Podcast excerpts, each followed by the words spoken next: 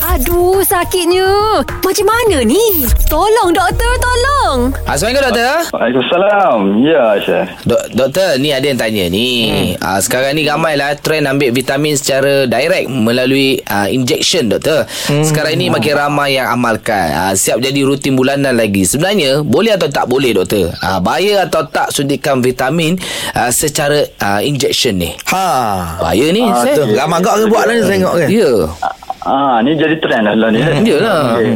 Ah, kalau kita tengok sebenarnya memang ramai yang ambil injection ni untuk cantik, untuk cepat lah dia punya kesan lah kononnya lah. Hmm. Okey, tapi kalau ikutkan uh, sebenarnya produk-produk vitamin injection ni uh, terutamanya vitamin C tak ada satu pun yang berdaftar dengan KKM sebenarnya. Hmm. Okey, dan sebab apa? Sebab uh, kalau pengambilannya uh, vitamin-vitamin injection ni tanpa konsultasi, tambah-tambah kalau ada pergi secara haram ni, hmm. okey, lagi membahayalah. Ya. Uh, contohnya kalau vitamin C ni bagi pesakit-pesakit yang ada anemia ataupun kurang darah merah, mm-hmm. dia akan menyebabkan uh, darah tu jadi pecah, hemolyze kita panggil. Uh, Mhm. Lagi bahaya. Mhm. Okey, selain tu kalau kata pengambilan uh, secara berlebihan, dia akan menyebabkan kegagalan buah pinggang. Sebab apa? Sebab dia menjadi satu bebanan kepada buah pinggang kita untuk proses uh, secretion tu.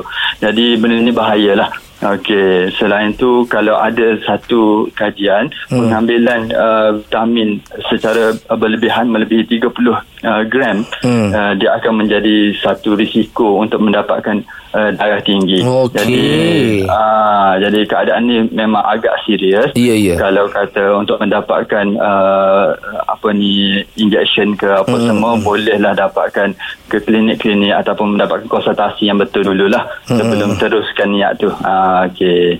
Baik. Doktor, terima kasih banyak dah. eh. Okey, sama-sama. Oh, macam tu ke doktor? Nak tahu lagi tentang kesihatan? Dengarkan di Gegar Pagi setiap Ahad hingga Kamis pada jam 7.10 pagi bersama Syah dan Isy.